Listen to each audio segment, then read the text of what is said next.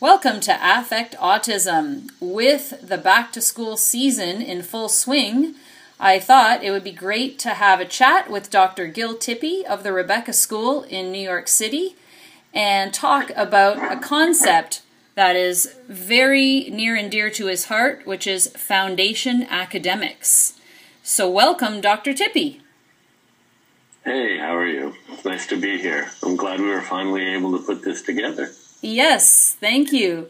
Um, Dr. Tippy, let's talk a little bit about what we mean by foundation academics because uh, I have blogged before about the functional, emotional, developmental capacities that we talk about in the DIR model, the developmental individual differences relationship based model. And we talk about how children have these developmental stages that they go through, and neurotypical kids typically go through these stages before they reach kindergarten. But our children with developmental challenges have struggles getting to these higher capacities, four, five, and six, and some of them really need a lot of time to even work through the first three capacities and maybe you can refer a little bit to these capacities when you talk to foundation academics. But my understanding is that um, before we get into academics and teaching children the alphabet and learning to read, write, and do math, if they don't have these early foundational capacities described in the DIR model, is going to be a real challenge for them to learn academics without it being memory based. And that's, I think, what you mean by foundation academics. So I'll let you uh, take it from there. Well, so I came up with the notion of foundation academics to help parents to understand that the things that they think of as traditional academics, the reading and writing and arithmetic that has been standard curriculum for so long, um, are things that are dependent on developmental stages, developmental capacities that have happened before kids even get to school. So neurotypical kids um, get to what you've been calling functional emotional developmental capacity six by 48 months. And that's um, before school ever started. You know, school didn't start, first of all, there was no um, compulsory school until a certain point in our history on this continent. And then uh, school wasn't compulsory before my time until second grade, until the age of seven. And then that's when all of the traditional academics started. Then it got pushed down to um, first grade. By the time I went to school, reading and all of those functions began in first grade, which is still a little early, but which is, you know, we were able to do it. I didn't do it particularly well. I never learned to read particularly well until I was about uh, 16. But, um, you know, my classmates learned fairly fairly well. Then it got pushed down after my time. It got pushed down into kindergarten. Now it's been pushed down to nursery school. We have kids trying to learn to read in nursery school, and they a lot of them don't have these strong foundations, these early developmental capacities, the ability to sit in a chair and listen to what a teacher has to say and add it to their uh, thought in their head and put out this third thing, which is the production of a traditional academic system. And unfortunately, those kids really, really suffer. And you can see it throughout the educational system where we have, you know, people making tons and tons of money doing reading support and having all kinds of extra classes because kids are challenged. So I came up with this notion of uh, of um, of these early academic skills so that parents wouldn't always be saying, well, why aren't we doing math? Why aren't we doing multiplication? Why aren't we doing division? Why, why aren't we doing uh, earth science? Um, and it's because until you get these early academic skills down, the ability to stay calm and regulated, the ability to open and close some simple circles, the ability to be in a more or less continuous flow with another human being, the ability to then make this beautiful, amazing leap to symbolism and abstract thought, and then jump into that stage when you can really collaborate with another human being and make bridges between these logical ideas. Until you can get there, there the, the other stuff can be taught in a memory based way, but it has very little flexibility and meaning. So I wanted people to understand without this foundation, without these foundation academics, um, you weren't going anywhere. So that's why I came up with the concept. And I like that you described the memory based learning as lacking flexibility and meaning because I do hear some parents of autistic children saying, oh, he taught himself to read at age two or three, and oh, he reads everything.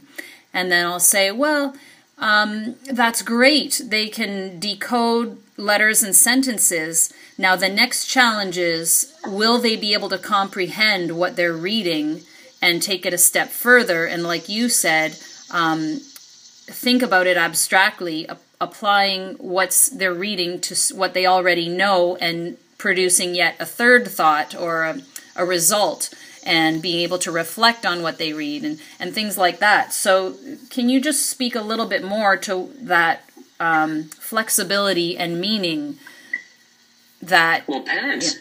Well, I, I, I, get what you're asking. Um, parents see their brilliant, adored children, and they are brilliant kids decoding and these brilliant uh, brains trying to make meaning of the world and doing it in a memory based way. It's it's lovely. It's it's it is the basis for what we'd like to do, but you cannot navigate your entire life with your memory. And any educational system that does what I've been calling lately the uh, dropping rocks in a bucket kind of teaching, right? So it's the notion that I have discrete chunks of learning that I'm going to drop in the bucket of your head. Um, and then I'm going to fill your head up with those rocks, and eventually that's going to be useful knowledge to you. Any system that's operating like that is totally unuseful because you can only hold so much in a great memory, in a beautiful memory. So you have to be able to be flexible you have to be able to think abstractly. You have to be able to imagine how the world would be if it were different than it is directly in front of us right now. That's what fantasy play is for kids. Um, and that allows you to walk into any situation, even if you have no prior knowledge of it, and figure out what's going on. It's also about creativity. Now, if you look at the jobs that are going to be available to our kids in the 21st century, these are not jobs where um, some rote skill done over and over again is going to be useful. Those jobs are not going to exist. The jobs that our kids are going to be able to get are going to be dependent upon their ability to think abstractly and to think creatively, to problem solve. And that's not just kids uh, who have challenges developmentally. That's all of our kids are going to have to think flexibly and enter a world where um, creative thought is what differentiates human thought from other thoughts. So um, it's really, really important to be able to um, support kids and not just drop chunks of knowledge on them. Yeah, and I think there's also a little bit of a distinction. Um, what you said about navigating based on your memory uh, won't serve us going forward. So, if you talk about um, you know, oh my my child knows how to read and you say, well, it's all memory based. No, no, they don't memorize it. I showed them a new text they've never seen before and they read it. Now, that's not what you mean by memorized. No. Um, so if you can decode, but you can't understand what the concepts behind what you're decoding are, um, then reading is useless. I mean, that's just um, taking a symbol on the page, realizing that it makes this sound, putting that together, coming up with the word, putting the words together so that it sounds like a coherent sentence. But if somebody then asks, why did that boy do that in that story? And you have no idea why the boy did it, you can't in, infer anything from the actions of another human being, even if it's in writing, uh, then you're really stuck. Just being able to decode is not uh, the necessary skill. The necessary skill is comprehending what it is that's being read, and not just factual material. I mean, there I know a lot of kids who are deeply and, and adults who are deeply interested in purely factual material. Well, factual material is fine, But that's not even the deepest uh, or the most useful function of language. The most useful function of language, and the really great, great speech and language pathologists will say this to you, the most important function of language is to describe inner states and to try to communicate with another human being something that's going on inside of you that they could not possibly know. That is not a fact, but is something that is uh, an inner state for you. That's what collaboration actually means. Um, and that's going to be the most important skill for 21st century kids. So just being able to decode and being able to understand the, the uh, basic factual meaning of stuff is not enough.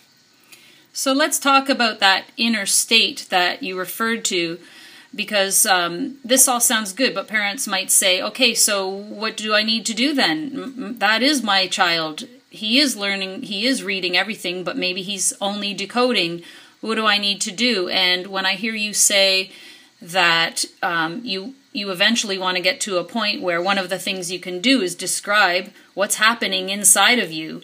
Um, one of the precursors to doing that would be feeling every emotion that happens, being able to label it, describe it. And in order to do that, you have to be in a relationship with somebody who can co regulate with you and help you um, make sense of what's happening and allow allow children to experience all their emotions, express all their emotions, to begin to recognize the difference between different emotions. And do you want to take it from there?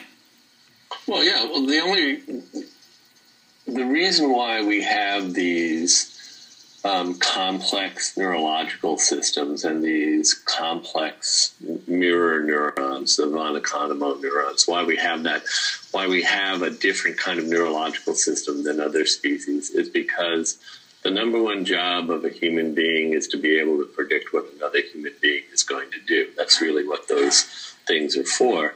And that's what human relationship is about human beings develop in the context of a relationship, and that's why the DIR model really focuses on relationship and getting um, kids in a back and forth, opening and closing circles, and getting kids to be increasingly uh, working on shared social problem solving and getting kids through that shared social problem solving to jump to the symbolic level. That's what human development is about, and that's how human beings have always developed. We're talking about developmental challenges here. We're not talking about memory challenges. Right, and some something that I heard recently is that um, reading itself is not developmental; it's learned. So, for instance, um, one thing that is developmental is being in a relationship and being around uh, when you're older, being around someone that's younger and helpless, like a baby brings out this natural caregiver urge in a human being, and that is innate. That's a developmental process that every human being will experience versus something like reading, which is learned. And um, when when we're trying to focus on development, we're really focusing on um, getting to the point where you have different capacities that when you learn skills like reading, they will make sense and and you can apply them in ways that you've described before, as opposed to um, you know people thinking that reading is some developmental step that we all go through. Well, what you just said is exactly right. So there are discrete packets of things that you do have to learn. And if we all agreed in the society as we developed written language that we would represent things in a certain way, then you have to learn that encoding system. So that's discrete little packets of things you have to learn. But you don't ever um, learn, it, but learning those discrete packets is not the same as understanding that, oh, I want to represent symbolically what I'm feeling inside. That's a developmental step once I have that feeling, my language takes off because I realize, oh, the purpose of language is to communicate with another human being, whether that be in writing, whether that be in spoken language, whether I don't have spoken language and I represent it in dance or in music or in a, a million different ways. but to understand that the purpose of what I what I'm trying to do and what this other person is trying to do is talk to me, talk to the thing which is me. Um, so then, but reading is just as you say, it's just a bunch of uh, you know things that need to be learned, but you don't learn them in any useful way unless you understand why you would even want to bother to try. Yes, I think that's, that's a very that's a very important point. And the last, I would say, two or three months of blogs at Affect Autism have really focused on um, educating parents about the developmental approach. So, what is this approach that we call the developmental approach? That's very different from a behavioral perspective. And one thing that's really challenging for parents is trusting in this developmental process because um, you know we're so used to wanting to see results immediately and everybody posting on facebook or whatever different um, accolades that and and you know things that their children have done and, and look at what my kid can do look at what my kid can do or whatever it is um, trusting in that developmental process which a lot of us have forgotten about that kids go through stages and they develop. And even if we did nothing, there might be some development happening. But when we have children that have different wiring in their brain and they have developmental challenges and they have sensory challenges, sensory processing challenges, um, being there to support and guide them through the developmental process can move them along in ways that they wouldn't otherwise have been able to do on their own. And I think that true. Yeah, that that's a challenge for parents is trusting in this developmental process. So, can you talk to a little bit about um, how spending much more time working on these early foundational capacities for learning will and solidifying them and making them more robust will eventually be better later on. So, um, for instance, you know, our son is now eight years old. When I was eight years old, when my younger brother was eight years old, I remember what we were doing. We were in grade three. We were reading up a storm. We were making all these imaginary um, lands in our room with our stuffed animals and creating all these dramas and and you know we we were doing so many things that my child is not able to do yet because he's still working at a, a functional emotional capacity where he is not symbolic yet. He is still in the concrete world. He is now able to have these back and forth interactions and socially problem solve, but he struggles with um, the higher capacities, referring to um, imaginary play, symbolic, uh, logical bridges between ideas. He's not quite there yet. And yet, time is passing by, and kids his age are are reading, they're doing math, they understand things, and you feel this pressure. So, how does the developmental process help him by us working on these capacities for a longer period of time and not worrying about that chronological age? Well, so I actually think that um, we we don't really understand always which thing held the kid back, and we know that you have a sensory processing challenge, perhaps, and we we know that we have to support that. We have to help you integrate your view of the world, and that'll help drive the language, and that'll help drive thinking. We know all of that, um, but we don't really know why. So we go about really supporting that, and um, our job is to allow the space and the time and the support for a kid who has everything inside of him that he needs, but who has trouble putting it together in a coherent picture or has trouble processing at the speed that the society might demand of him. Um, we hold the space for him and we support him in that space. And those things allow a kid to bloom into what he or she is going to actually be. This is a very, it's a respectful way of treating people as opposed to forcing some compliance, getting some um, simple memory based goals met, and then um, shoving a person in a direction you want them to go. the most respectful thing you can do for parents is to show them that, look, your child has it. It's a matter of us supporting him, uh, scaffolding his uh, his challenges so that he can continue to bloom in that context. It's it's a much different way of thinking, but it results in this long term learning that um, let's imagine that your son is now behind in certain academic skills. The truth is that a lot of the academic skills can be taught pretty quickly. I mean, you learn that in a college course, right? A Carnegie unit, which is 120 instructional hours, I think, which is what your college semester is based on. Um, you can learn an entire subject in that time if you're developmentally ready for it. So the panic about getting kids to get through those academics, truth is you could teach all of elementary school math in, you know, a couple months. It doesn't take that much if you're developmentally ready. If you're not developmentally ready, you can pound away at it all you want. And uh, you may get some addition, you may get some subtraction, you may even get multiplication because that's a memory based task as well You're going to have a real struggle when you get to division. Fractions are going to be a problem.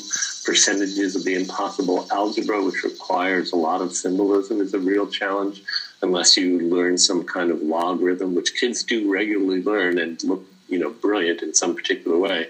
But that can be memory based. So if you want to learn the uh, higher maths and you want to do all that, that's all developmental. You have to be at a higher developmental level, and you can get that very quickly but if you're not, um, if you're not there developmentally, you can pound away at it forever and never get it.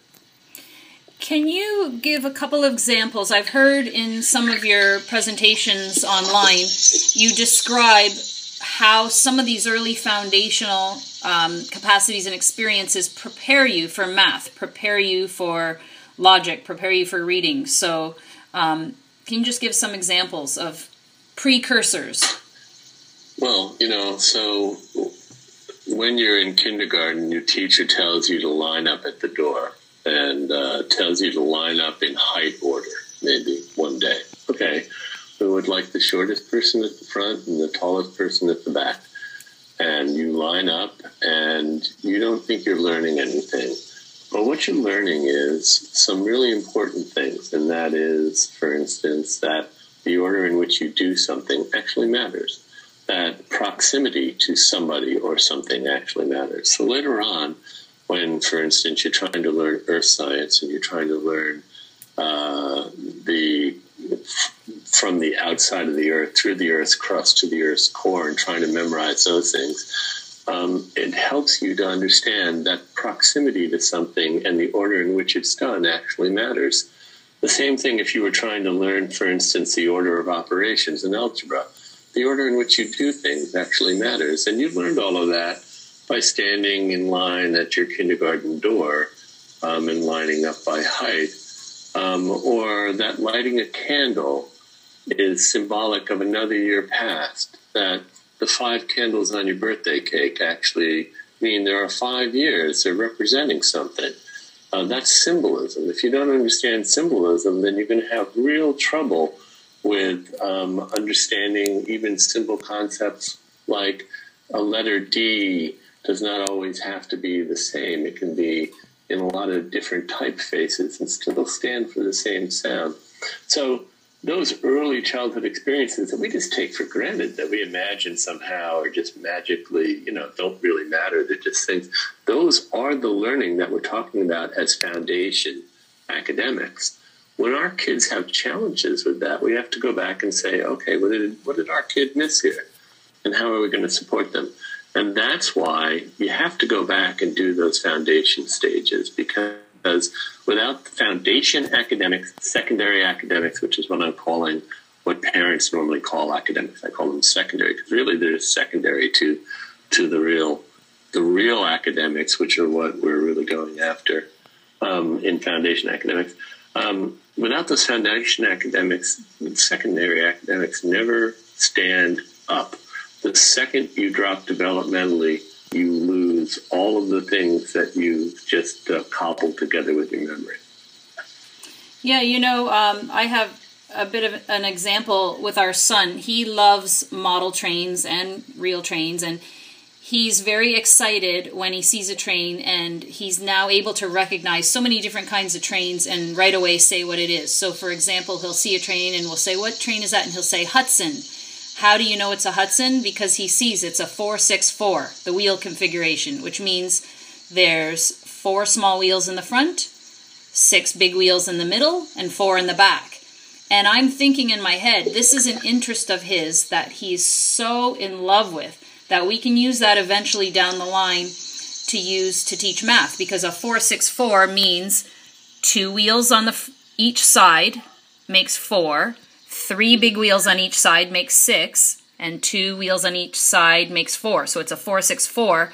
And I, I hold up my fingers and I say four, I two on each hand, three fingers on each hand to say six, and two, and I say four, six, four, and then I move them around like wheels, chugga, chugga, chugga, chugga, chug, and helping him sort of get ready for at some point he'll understand it.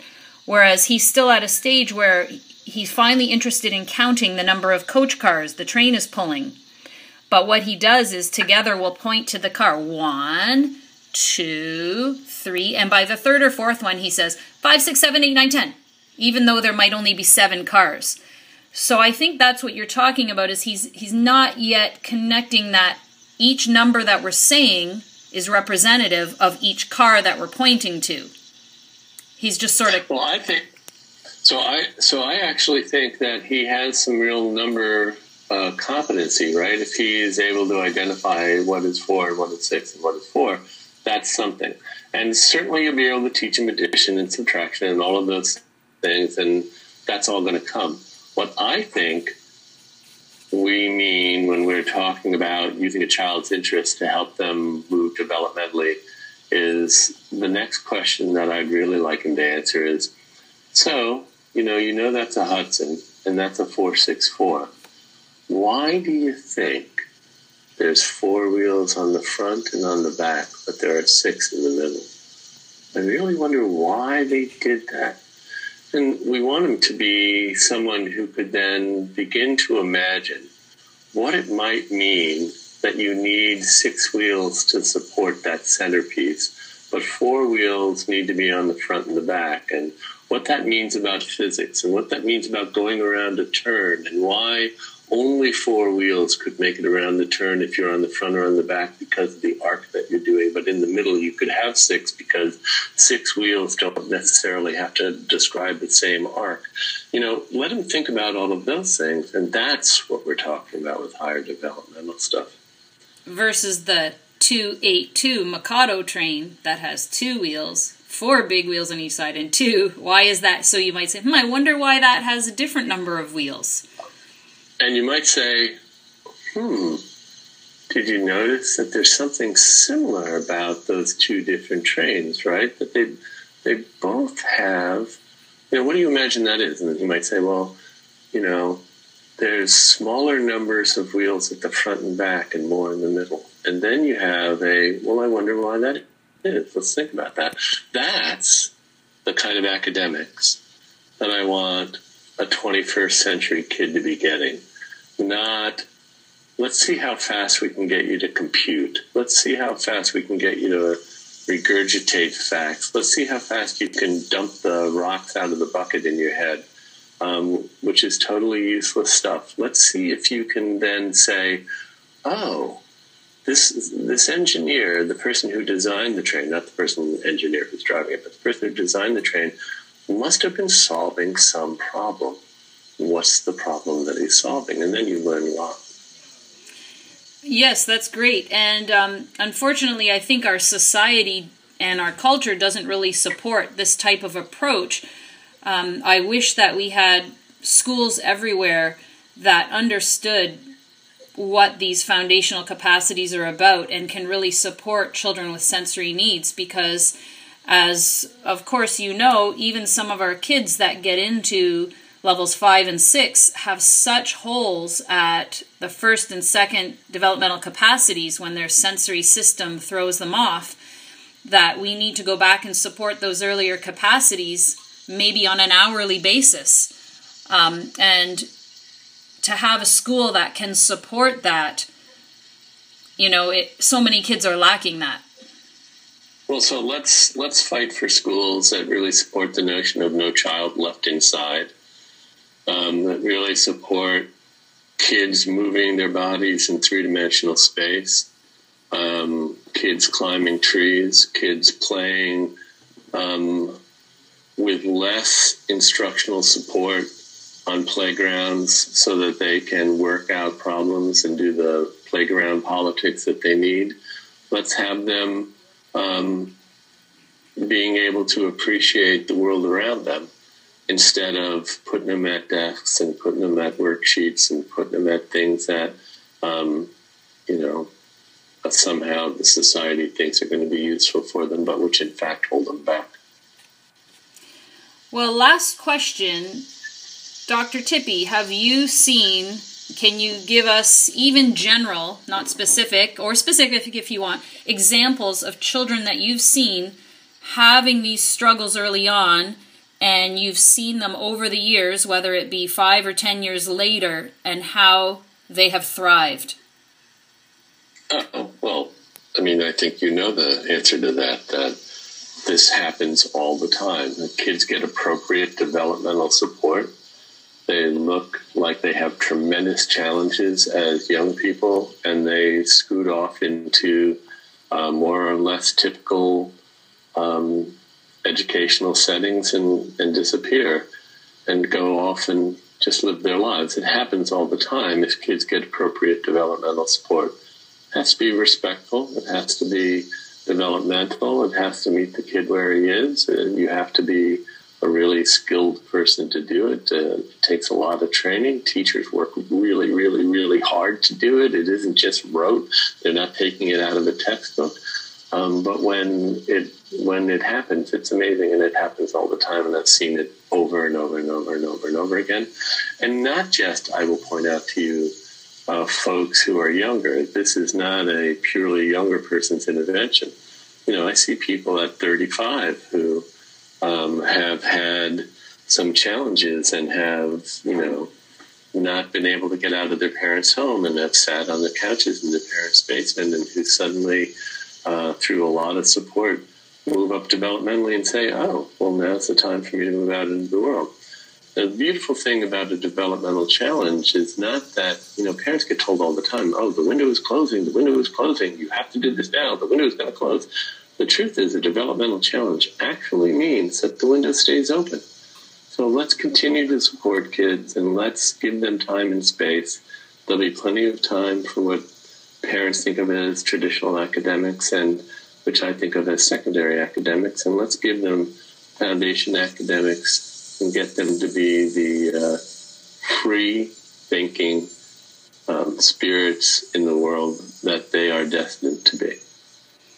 Well, thank you so much, Dr. Tippy. Um, I have to say that I saw you speak for the first time in Mississauga, Ontario, outside of Toronto, and you showed videos of children that were my son's age at the time, you know, under five years old, and who I thought had many more challenges than my own challenged son had. And you showed videos of that same child 10 years later, and oh my goodness, I had the tears welling up in my eyes, and I'm thinking about it now makes me uh, verklempt because it really gave me hope that you know what like this is the way to go i already had the the inclination that this i was so happy to have found DIR floor time but when I saw those videos, it was like proof in front of my eyes, and now I see it happening in my own child. He has a long way to go. I just want to encourage parents that you do need to be patient and trust in the developmental process.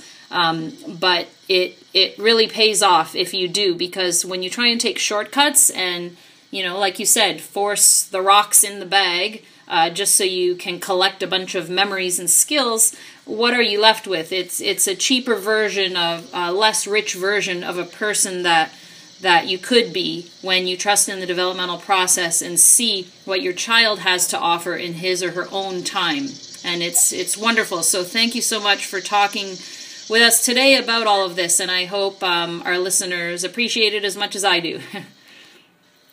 Well, thank you so much. And let's not make it uh, another long period between when we talk again. Awesome. Okay, thank you so much, Dr. Tippy. And until next time, here's to affecting autism.